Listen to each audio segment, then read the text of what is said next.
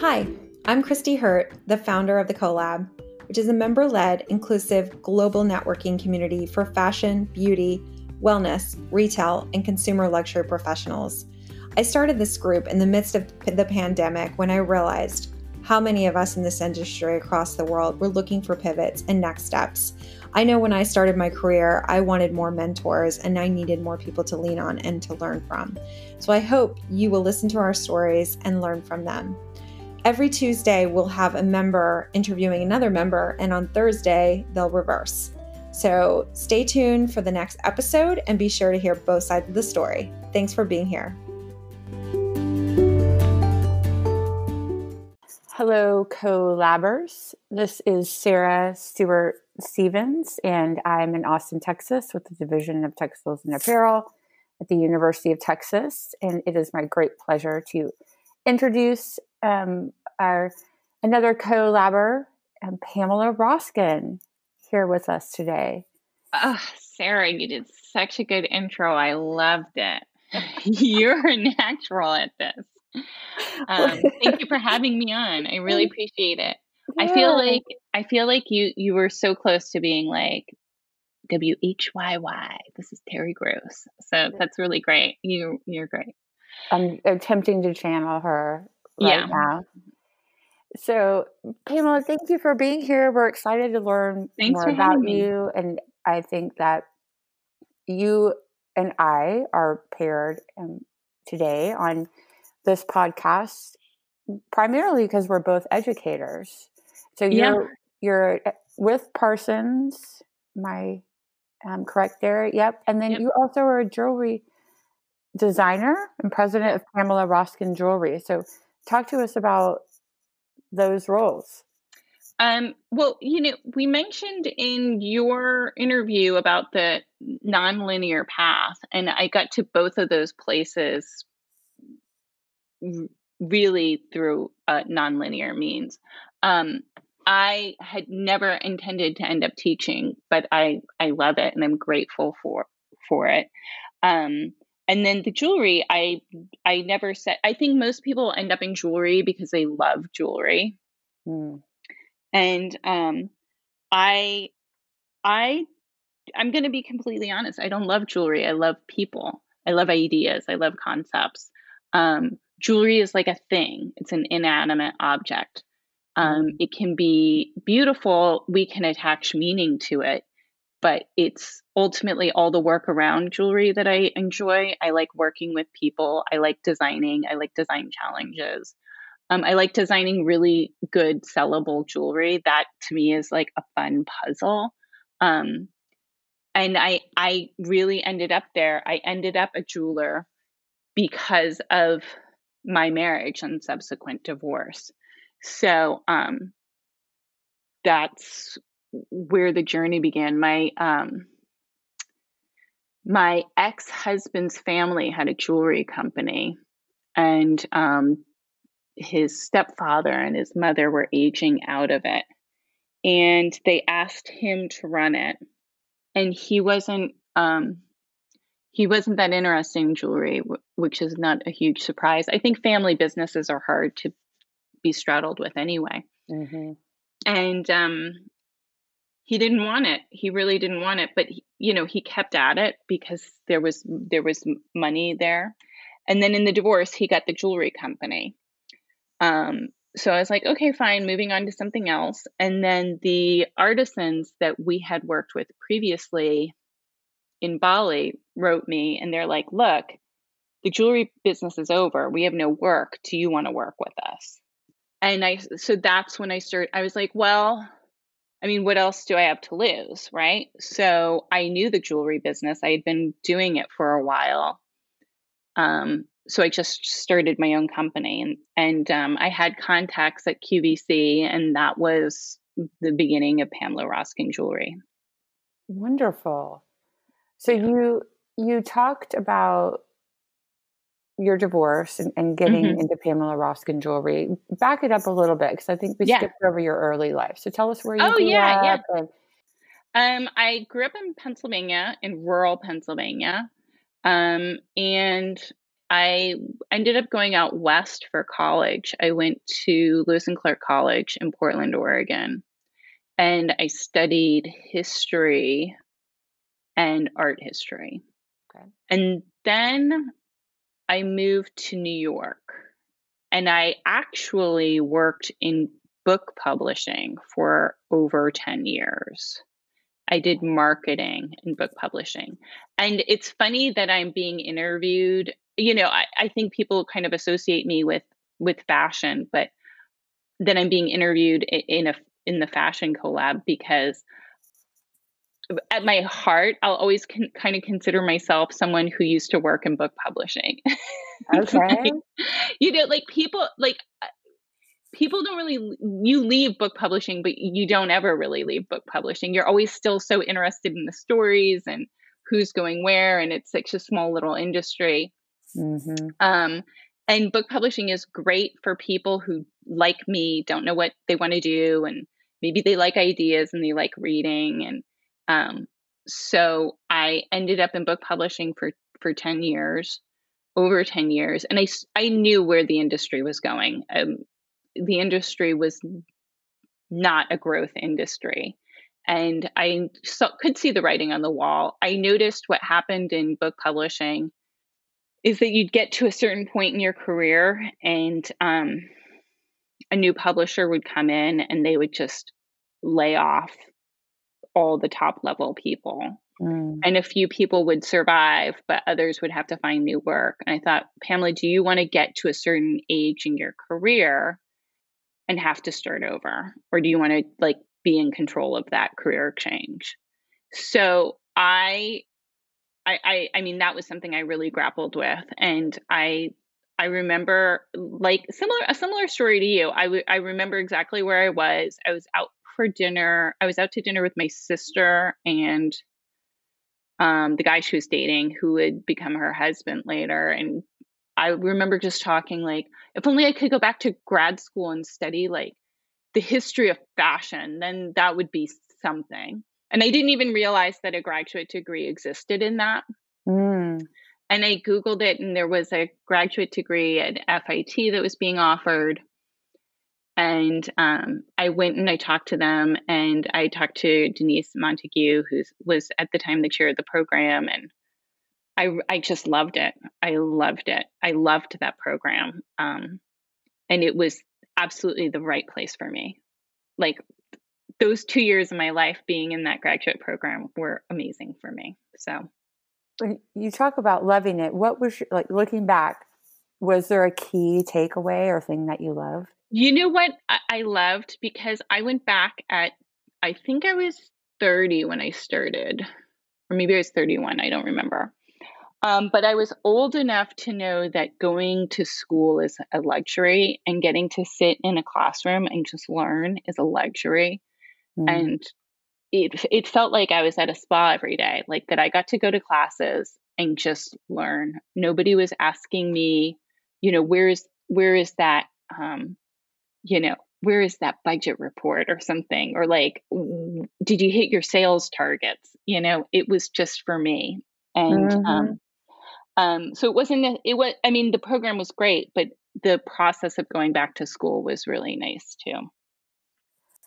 I love, we have so many things in common. You know, we're both educators now. And I also went back to school. I think I was 33 uh-huh. when I went back to school. So you went back at 30 and I went back at 33. And it, I agree. It was it felt like a luxury. Yeah, yeah. I was a better learner. I was a better learner. Yeah. Yeah, you know what was so funny? Like you, you study textile science, and part of the program that I went through was um, it was half curatorial and it was half half conservation, and I I swear I just like you know I'd phone in the conservation part because I was like, that's science. I'm not interested in it. But I ended up loving it. And I'm like, why challenge? Why tell myself? I'm an adult now. You know, my younger self was like, not into science. But the adult version of me got really into the science behind uh, textile conservation. And I thought long and hard about just going that path instead of curatorial. So, eh, yeah, I, yeah. I and you can be surprised about what you're interested in and what you're capable of learning. yeah. I mean, I think the flip side of that is what if you had learned science in an applied way as a kid? Right? Like you it know, wasn't this conceptual thing. Yep. Yep. I mean, I think it, and maybe, um, yeah, just in the way they taught science, it was so the other thing is to be honest like my my conservation classes and it was random it wasn't a fit is not a women's only school but there were only women in the classroom mm. and it was just um nice to be treated and talked to like a colleague mm. and um, how empowering that can be that's a great call out right and i think it likely gave you confidence did you yeah. feel that way yeah. Yeah. Absolutely. And I try and do the same with my students now. Yeah. It's neat to come to hear that and think about you coming full circle to be able to sharing your experiences from yeah. what you learned in a meaningful way. Yeah. Okay. So thinking through, you, you loved FIT, your program, um, mm-hmm. and from there, you went to Ralph Lauren. Yep. And then, um, you know, it's funny because I went to grad school thinking I would just kind of end up in book publishing again. Because oh. I, I was like, yeah, because I, I, it was like basically two years I was taking off to do this. And, um, I, you know, I knew I wanted to have a master's degree. I, I, I just knew I wasn't done with my education when I had my bachelor's. So I wanted to I wanted to have a master's degree and I wanted it to be in something I enjoyed, which is definitely fashion and textile history. Mm-hmm. But I never expected that I would get a job afterwards in it. I thought there's no way there are jobs in this. And there were, you know, um, and the head of my program suggested that I meet with Ralph Lauren, and I did. And I um, worked on their archive project there, and then I ended up becoming um, in charge of their um, their textile archive. And I, wow. I love I loved it there. I loved working with the designers. I I was pregnant at Ralph, and you know this this happens. I was pregnant at Ralph, and then I went back to work after my maternity leave, and um, it was just a lot. It was mm-hmm. just a lot. I I was working long hours and um that's my mind was just in mom mode. And um so it was at that point that I decided to work full time on the jewelry business. And um and then I got a divorce. And then a former teacher of mine, Diane Maglio, um, at FIT, reached out to me and asked me if I would like to teach some um, in the fashion and merchandising department at um, Berkeley College. And I said, sure. And like you, I was so, I was so grateful for the steady income. Mm-hmm. I don't get paid a lot as a teacher, but I enjoy it. And it's, it's really nice to have like knowing that I'm going to have a paycheck. And it, teaching is, is a, a good gig for a single mom it's a hard gig financially, but um, it's nice having vacations that more or less align with his vacation. That I'm not struggling to find um, childcare for him mm-hmm. and whatnot. Um, yeah. Also, I'm sorry, what were you going to say? I was going to say, tell us about your son. How old is he? He's 10. Wait, okay. how old is your daughter? 15. 15. Um, you know, the other thing about teaching that I didn't realize and I still struggle with, this is something I'm constantly struggling with, is that I am an expert in my field. And I never realize that until I'm teaching. And then students will ask me questions, and I'm always surprised that I can answer them intelligently. I'm like, I'm like, wait, I know all this. Not only do I know all this, I can give them a bunch of books to read on the subject, and like, you know, I I definitely definitely suffer from imposter syndrome. and I, so it's it's nice it's nice to get in front of the classroom and remember remind myself I actually am an expert in some things. Yeah, like oh, I'm smart. Oh, I, I do have a jewelry business, thriving jewelry business. You know, it's really funny. I interviewed um, I interviewed in the continuing ed program at Parsons because uh, I had suggested to them that maybe I could teach a class on how to start your own jewelry business. And I started talking about it's really funny because I've actually been working in the jewelry business since the since 2002. I've okay. been working on and on off with the jewelry business. And I sell to QVC, which is one of the major um, jewelry um, uh, retailers in the United States. And it, um, I always get so shy. And then I started talking to the head of the continuing ed department at Parsons. I just kept talking, and talking, talking about jewelry. I thought, oh my God, I know what I'm talking about. Or when I start in talking in front of buyers, um, jewelry buyers, and I start talking about it, I realize, oh yeah, I know a lot about jewelry, but I forget that I do. Hmm. And in those moments, mm. like how, what's the process like for you, you know, feeling imposter syndrome, but then remembering that you know what you're talking about? Like, is it a split second decision? Oh, it's so funny because I get so nervous. I get so nervous because I might know a lot, but there are people who know more than me. But at the end of the day, does it really matter? Like I, no, you know yeah. what I mean? Like it doesn't Absolutely. really matter. It's almost like an inside laugh mm. when I when the automatic part of me starts talking about things, and I realize I can't believe you were scared. This is hilarious yeah, like I've got this. yeah, and here. you're like, wait a minute. I, you know, and I don't mean to be so like yeah. gender, um, making blanket blanket statements about gender, but I so know so many men who will know nothing about a subject matter, and they'll just um, talk as if they do. Mm-hmm. And I, I'm so jealous of it. Hmm. I'm so jealous because I wish I had that fake authority to do that about things that I might legitimately know about. Yeah, and it, it, but it sounds like, or what I'm hearing is, you know, you don't have the fake authority, you have actual authority, and so it's that you know stepping into the, the space with confidence. Yeah, yeah, and I yeah, I mean, I also think, I mean, I'm, I'm you know, just embarking on my journey into my 40s. But I'm hoping that, and I hear that that will improve or increase with age. Yeah, yeah, yeah. And it starts to. I definitely see myself just letting that go, just letting it's just not important anymore.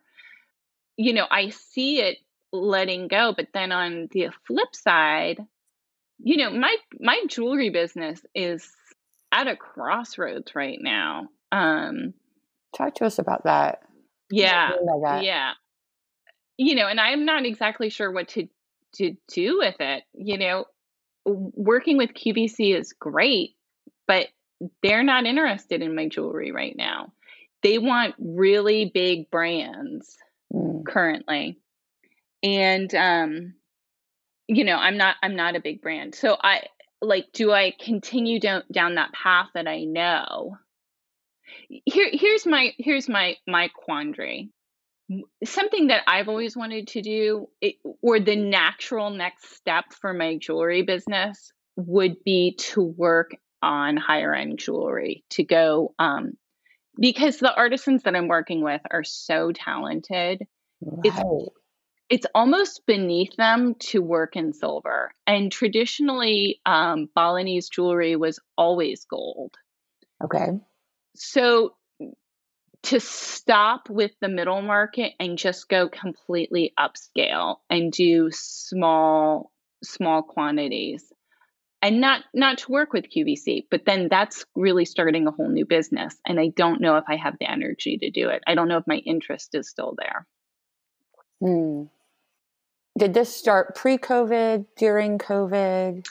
I had always, you know, I had actually, it's funny because I initially approached QVC. So I make artisan crafted jewelry and I sell it on QVC, but QVC does huge quantities of things. Mm-hmm. And it's almost impossible to do. Um, and QVC has really strict, uh, good quality assurance measures in place. and it's very hard from a production standpoint to get um, that level of consistency with handmade pieces when you're dealing with SKUs of like 50,000 pieces. And I also feel like it's kind of not worth it for the artisans to be doing this level of work on silver. Right. So I had approached QVC that we should really be working with gold you know and part of their selling on on air is always about um, how this is traditional um, handwork that you're seeing and that this is an expression of balinese culture. And it is that's all true but the balinese traditionally have always made it in gold. So if you were going to go in that direction anyway why not you know go for the gold right? Mm-hmm. like to misuse the phrase. So I guess that's where I'm at right now. Do I just go off on my own? Because if you think about it, the business I've had now has been relatively safe. I don't really produce jewelry until I get an order from QVC. I'm just making samples. Wow, right. Um, so that's pretty low risk. And then when I get an order from QVC, that's when I that's when I produce jewelry. If I were to go out on my own, I'd have to invest in inventory that I don't have a purchase order from uh, that I don't have a purchase order for. So, um, you know, I, I, I just don't know if I want to go there. Have you set like a, a timeline goal or a metric? You know, I'm going to be thinking about this over the next year, or mm. or do you not think about it like that? I'm interested to hear. Um, that would probably be really smart of me to think about it in that way. I've been more trying to just um, like meditate on it and think mm-hmm. about where I want to go, and I'm approaching it from much a much more um, emotional level. But I'll I think I'll know the answer. Yeah, I mean, I I hear that, and I'm I'm kind of a more like see throw out all the spaghetti and see what sticks gal and I hear the the meditating and praying and journaling piece. Yeah. Yeah. And I, I hope that it will or I know that it will, and I, I trust that it will emerge for you. I hope I, so. I went to Bali for the first time in January. Mm. Uh, wow. joyful experience and got to see some of the, you know, how the villages mm-hmm. were, were specific to a craft yeah. Yeah. If you would travel around, you know, woodwork, silver, etc. And those craft traditions are really um, dying. Although I wonder with COVID if there's been a resurgence in exploring them because because a lot of people were leaving to just work in the hotel industry. Right. Which I observed as well. I I would love to investigate that further.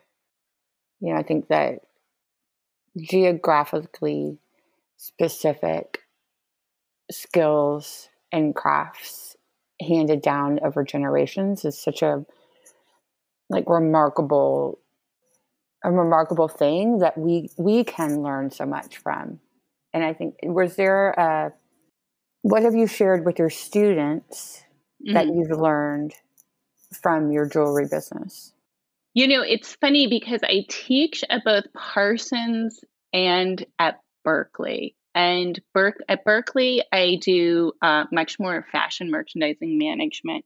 And at Parsons, my work there is much more um, academic and theoretical. And um, I share with my students about the jewelry all a lot, but it's more in terms of I, I definitely sh- bring it completely into the classroom at Berkeley. Um, mm-hmm. And I actually like use my company as a teaching tool, which is really fun. And it's funny because I haven't been able to teach at Berkeley since the pandemic.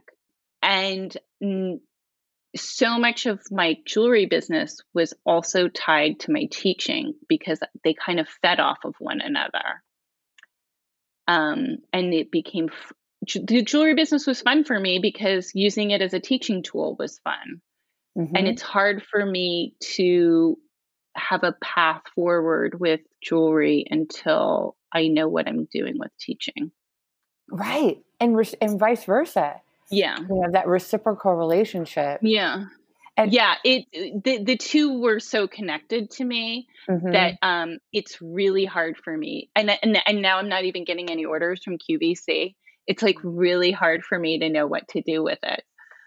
But it's it is something. It's funny because you you introduced me as a jeweler, and I'm like, am I a jeweler? I don't know. mm-hmm. Well, having been in the classroom for eight years myself, I you know acknowledge the importance of your deep level of understanding with that and the impact that it made with your students and makes with your students. Thank, thank you for saying that. I I think it does help. Um, it's funny because I think the way fashion instruction has been heading has become so theoretical. I think that's great in terms of teaching broad minded students who can critically think. But at the end of the day, it, fashion is a business mm-hmm. and um and you know and it's nice to just know that it's a business and that people um are going to want to try and make money from it and uh, that that can be a rewarding experience too yeah i i don't i feel like you know i mentioned i'm at the university of texas and mm-hmm. we're actually going a different direction you know we're attempting to balance the theory with more practice and experiential mm. learning. It's really easy at Berkeley College for me to combine the 2 mm-hmm. It's it's a little bit of a bigger leap the way the Parsons program is structured. Right. And yeah, curriculum overhauls. We're in the the third year of a five year curriculum overhaul, so I know the the work that it would take to make those changes. I'll be interested to see where all fashion education goes post COVID. You know, that's something I think about all the time. And for a while, Parsons seemed to me to be on the forefront in terms of putting sustainability 1st mm-hmm. And I don't know, I hope they continue with that post COVID. Yeah. Well, let, let, yeah, let's keep our finger on on the pulse of that to see how yeah. it emerges. Yeah. Um. Okay. Question. Mm-hmm. Just thinking, you know, you've you've done so much, and you know, being in publishing and archivist and having your master's in is it in conservation and curation? Uh, so the uh, I could give you the name of the program, but it's a mouthful. okay. Right? Fashion and Textile Studies, History, Theory, and Museum Practice. Right. I think they've changed the name since then. They realized that was a book title. I thought mine was long. you win. you, you, you know, they should have called it something it would be funny to like add volume two on it or something third edition. That's the old book publisher in me. bringing the worlds together. Yeah. Uh, so from your breadth of experiences and looking back is there anything you would have done differently? You know it's funny I, I thought about that before this interview and i thought i mean i've made some pretty colossal mistakes I'm really good at making mistakes. I'm like, I'm maybe an expert in making mistakes. It usually involves the men I choose to date. But um, it's going to be podcast too, people. I was thinking about uh, in between bu- in book publishing, there was a brief window of time when I left and I went to work for a website. And we're going to come full circle here because it was a website they had offices in New York, but they were based out of Austin. Okay. And that was such a shit show. It was during right before the dot com bubble burst. It was at the height of the dot com bubble. And that job, it was basically like an exercise in how to harass women. You know, it was oh. so male oriented and it was so it was like such a toxic work environment for women. I think I was one of three women in the office. And um, you know, was that a mistake? It wasn't a mistake. You know, it again, it led to that weird. I am always on this weird circuitous route, and the reason I left was because I was like, I can't, I can't function in an office like this. Like, where I'm getting threatened and like mm. you know bosses are t- uh, telling me I have to go out with them, etc. And so I left. Was that a mistake? It wasn't a mistake. I got to work for uh, you know when people talk about the dot com bubble, I have firsthand experience. Mm-hmm. You know, I think I even saved the piece of paper that said how much my shares would be worth if I, you know, if they vested. Mm-hmm. And I remember thinking, oh, one day I'm going to be rich because all my internet stock shares will vest. so that's, you know, like that's like kind of a cool experience. And it was one of the first search engines. Mm-hmm. Um, so, you know, that was, I'm glad I did it. I it think, adds to the richness of my experience. Yeah. I mean, I think you hit the nail on the head. It's not whether or not you should have done it, but it's do we define that as a mistake? And yeah, exactly. And, you know, maybe I think the same thing about the men I date. Like, n- there might be a few that I would definitely list as mistakes, but hopefully they've been interesting learning experiences for me. Mm-hmm. Hopefully there's been a takeaway. hopefully. um, I absolutely agree. And, and that's something that I think likely makes you a better teacher as well. That, you know, not just that you have done all of these amazing things and have this breadth of experience, but the framework that you're bringing to it and how you share that with your students. That we we will all go through the, this var- varieties of experiences, and each of them will be able to to help you in your career journey. A lot of my um, students, oh, um, here I am talking, but just one, one thing that my students. no, no, I is, like that. Like how, what internship should I take? Because which yeah. is the one that I'm, it's gonna, I'm gonna like. Yeah. I'm like, that's not the question you know maybe it's the internship that you're you really hate that's gonna yeah. you the furthest yeah no the worst jobs can be the most informative. I had this job in book publishing and i had this horrible boss. I mean oh god was he the worst. Mm. but you know that was when i really realized pamela you need to go to grad school. Mm-hmm. So thank God I got, if I had just had a, a bunch of mediocre jobs in book publishing and a few good ones, that would have been one thing. But because I had that awful experience, I, I got to question some things. Um, and in terms of what that brings to the classroom, is what we all need in all jobs is empathy. Like, if you can bring empathy into the classroom and foster a sense of empathy in the classroom, I do think learning happens at a much greater level.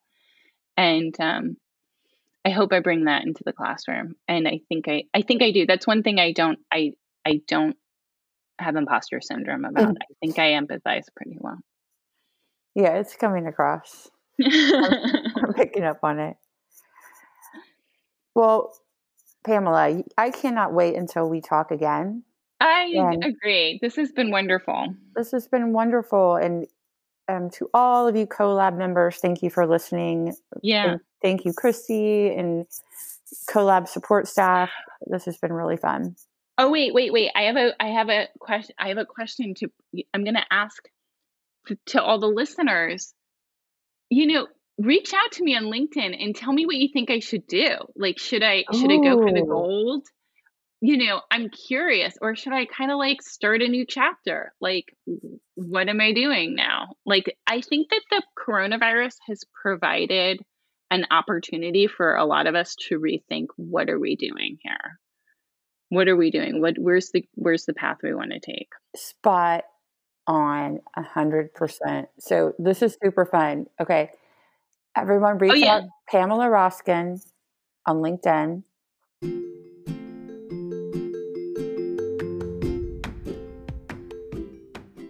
Thanks for being here for the CoLab podcast. Every week, a new career story. Follow us on Instagram and all social media channels at Join the CoLab or K Consulting and join us so you can record your own story.